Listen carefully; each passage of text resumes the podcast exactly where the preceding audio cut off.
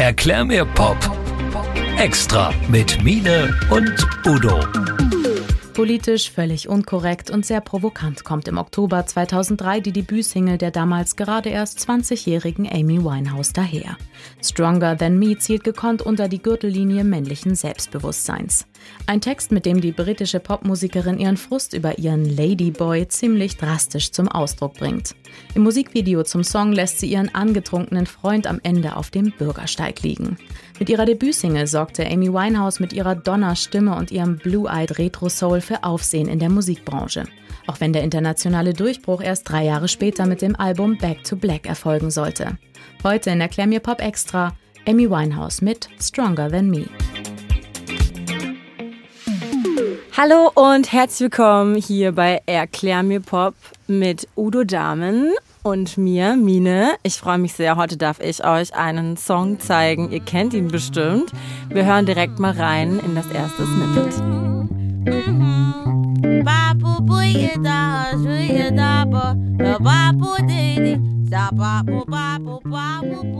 Eine unverkennbare Stimme. Amy Winehouse, ihr habt sie bestimmt alle erkannt. Und ich erinnere mich sehr, sehr gut, als ich diese Stimme das erste Mal selbst gehört habe. Ich hatte meine erste kleine Kellerwohnung, ähm, kam von der Lidl-Spätschicht nach Hause war unter der Dusche, die Haare waren eingeschäumt und es lief MTV Urban auf meinem Fernseher nebenan. Es war eine Einzimmerwohnung natürlich. Es war alles hörbar in jedem Raum. Plötzlich kam dieser Song und ich hatte noch nie so, so einen Song gehört. Bin aus der Dusche mit eingeschäumten Haaren, weil ich nicht verpassen wollte zu sehen, wer diese Künstlerin ist, die gerade singt. Und es war Amy Winehouse und ich habe mich instantly in sie verliebt. Udo, was war dein erster Amy Winehouse-Moment? Ja, das hatte natürlich mit Pete Doherty auch zu tun. Also dieser gesamte Zusammenhang, der ist ein bisschen später. Ich habe ihre Stimme gehört, habe gedacht, was macht die da eigentlich? Wie geht das? Weil das hat so eine Anmutung bei ihr natürlich von den, den Jazz-Sängerinnen, vor allen Dingen der 50er Jahre, Sarah Vaughan, Ella ja. Fitzgerald und so weiter. Aber dann eben in ein ganz anderes Surrounding auch verpackt, auch bei den großen Hits, die wir ja später Back to Black und so weiter hören.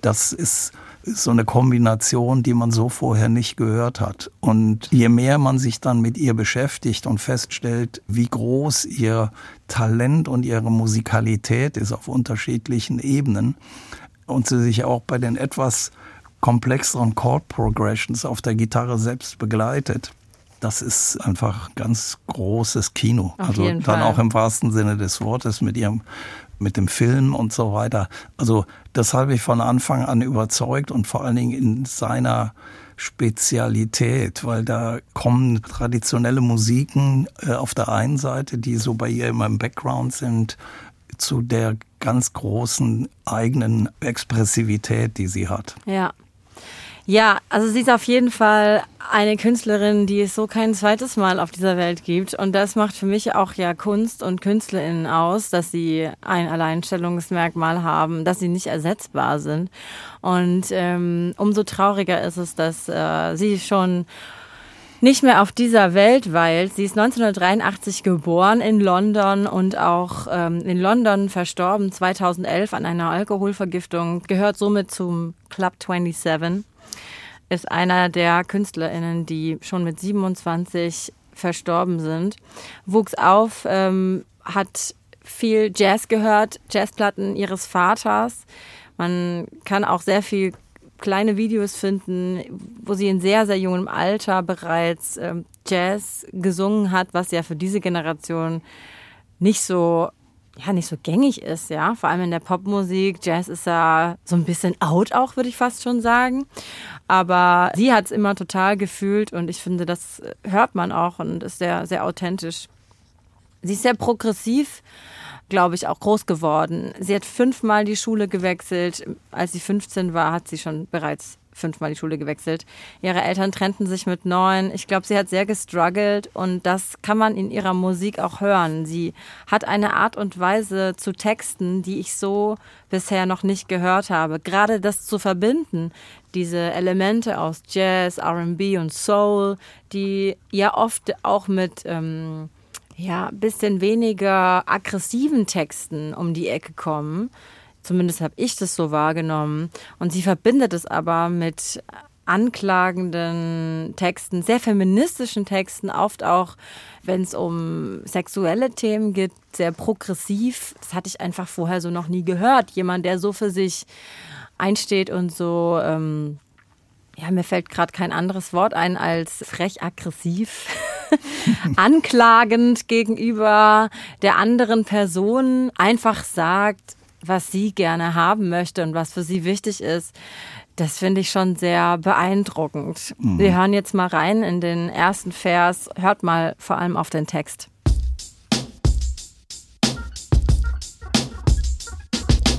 You should be stronger than me. You've been here seven years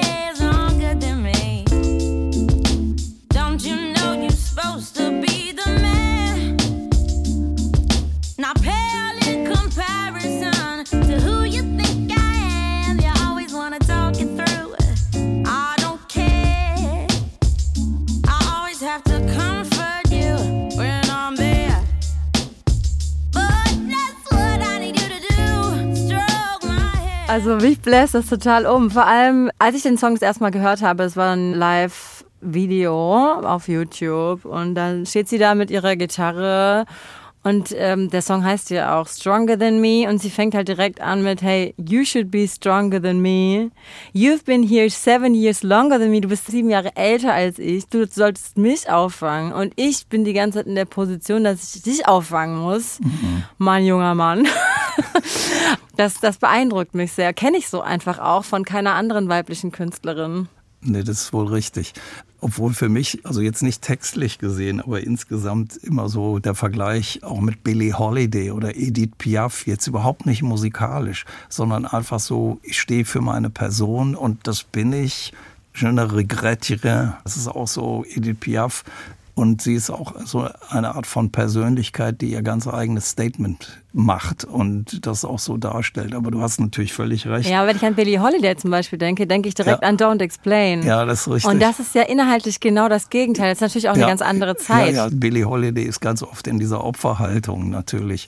Und hier kommt jemand und sagt, nö, also ich weiß, was ich will und da geht's lang und das macht sie ja dann auch klar irgendwie. So läuft das nicht eigentlich. Das sagt sie zwar nicht, aber im Grunde ist das so die Aussage letztendlich. Und ein bisschen das Video dazu ist ja auch so ein bisschen so angelegt. Da gibt es ein Musikvideo dazu? Ich bin gerade total baff. Da gibt es ein Musikvideo dazu. Ich kenne nämlich nur das Live-Video. Ja, ja, okay, und das, dieses, erzähl mal. dieses Musikvideo ist so, dass äh, ihr Freund mit seinen Freunden und sie kommt da auch dazu, irgendwo in der Billardhall ist und er letztendlich betrinkt sich so sehr, dass sie ihn ins Taxi schleppen muss und das kaum hinkriegt und äh, ganz zum Schluss dann vor ihrem eigenen Haus kriegt, schafft sie es nicht, ihn dann ins Haus zu befördern und er liegt dann draußen und sie geht rein. Also so. Das ist ja geil. Und Warum kenne ich das nicht? Das muss ich mir direkt reinziehen. also das ist auf alle Fälle spannend. Ja, super spannend. Der Song Stronger Than Me ist von ihrem ersten Album Frank. Das zweite Album hat dann aber alle Rekorde gebrochen, nämlich Back to Black mit 20 Millionen verkauften Platten. Das muss man sich mal vorstellen. Was eine krasse Platte. Ich habe auch tatsächlich die zweite Platte erst mehr gehört als die erste und bin dann zur ersten wieder zurück und feiere jetzt inzwischen aber die erste noch mehr. Das hat auch noch ein bisschen mehr Jazz-Einflüsse drin. Da ähm, sind auch so Klassiker, so Jazz-Klassiker drauf, die sie interpretiert. Und ähm, auch bei Stronger Than Me hört man diesen Einfluss einfach extrem aufgrund mhm. der Songstruktur. Es gibt diese Vers, Bridge-Struktur, die es ganz oft im Jazz einfach gab oder auch eben in der Zeit bei so Songs wie Superstition fällt mir jetzt zum Beispiel ein. Da gibt es auch Vers, dann kommt diese kurze Bridge und es geht wieder zurück in den Vers. Wir mhm. hören jetzt mal die Bridge, die quasi eben diesen wiederholenden Text hat. Das ist ein bisschen wie so ein Refrain, aber eben durch diese harmonische Struktur ist es eben kein Refrain, sondern eine Bridge.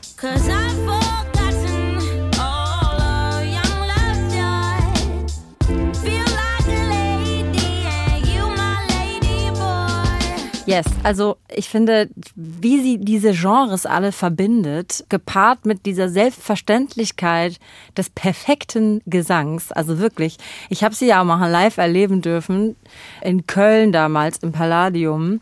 Und also ich muss sagen, es war auch irgendwie krass, weil sie hatte obviously etwas viel getrunken, aber in dem Augenblick, wo sie angefangen hat zu singen, also wirklich wie, als wäre sie so geboren worden. Wie als hätte sie nie geübt. Wie als hätte sie nie irgendwas machen müssen. Hat sie natürlich nicht. Sie hat bestimmt auch sehr viel geübt. Aber sie singt mit so einer Perfektion und einem Ausdruck, das ist schon outstanding. Hm. Ja, ein ganz großes Talent auf vielen Ebenen. Ich finde auch textlich äh, kann man das hier sehen, das kann man in anderen Texten bei ihr aber auch hören, ist das auf einem ganz eigenständigen Niveau was du aussagst, die Verbindung so vieler unterschiedlicher Assoziationen und Bilder, das finde ich auch herausragend. Ja, und ähm, die Produktion auch auf dem ersten Album ist irgendwie recht einfach, nicht so ausgecheckt und voll wie beim zweiten Album Back to Black. Aber irgendwie finde ich es auf ihre Art und Weise teilweise auch ein bisschen interessanter. Auch cool übrigens, dass später im Song noch ein Trompetensolo auftaucht, was ja auch für diese Nähe zum Jazz irgendwie spricht. Das hören wir uns jetzt auch nochmal an.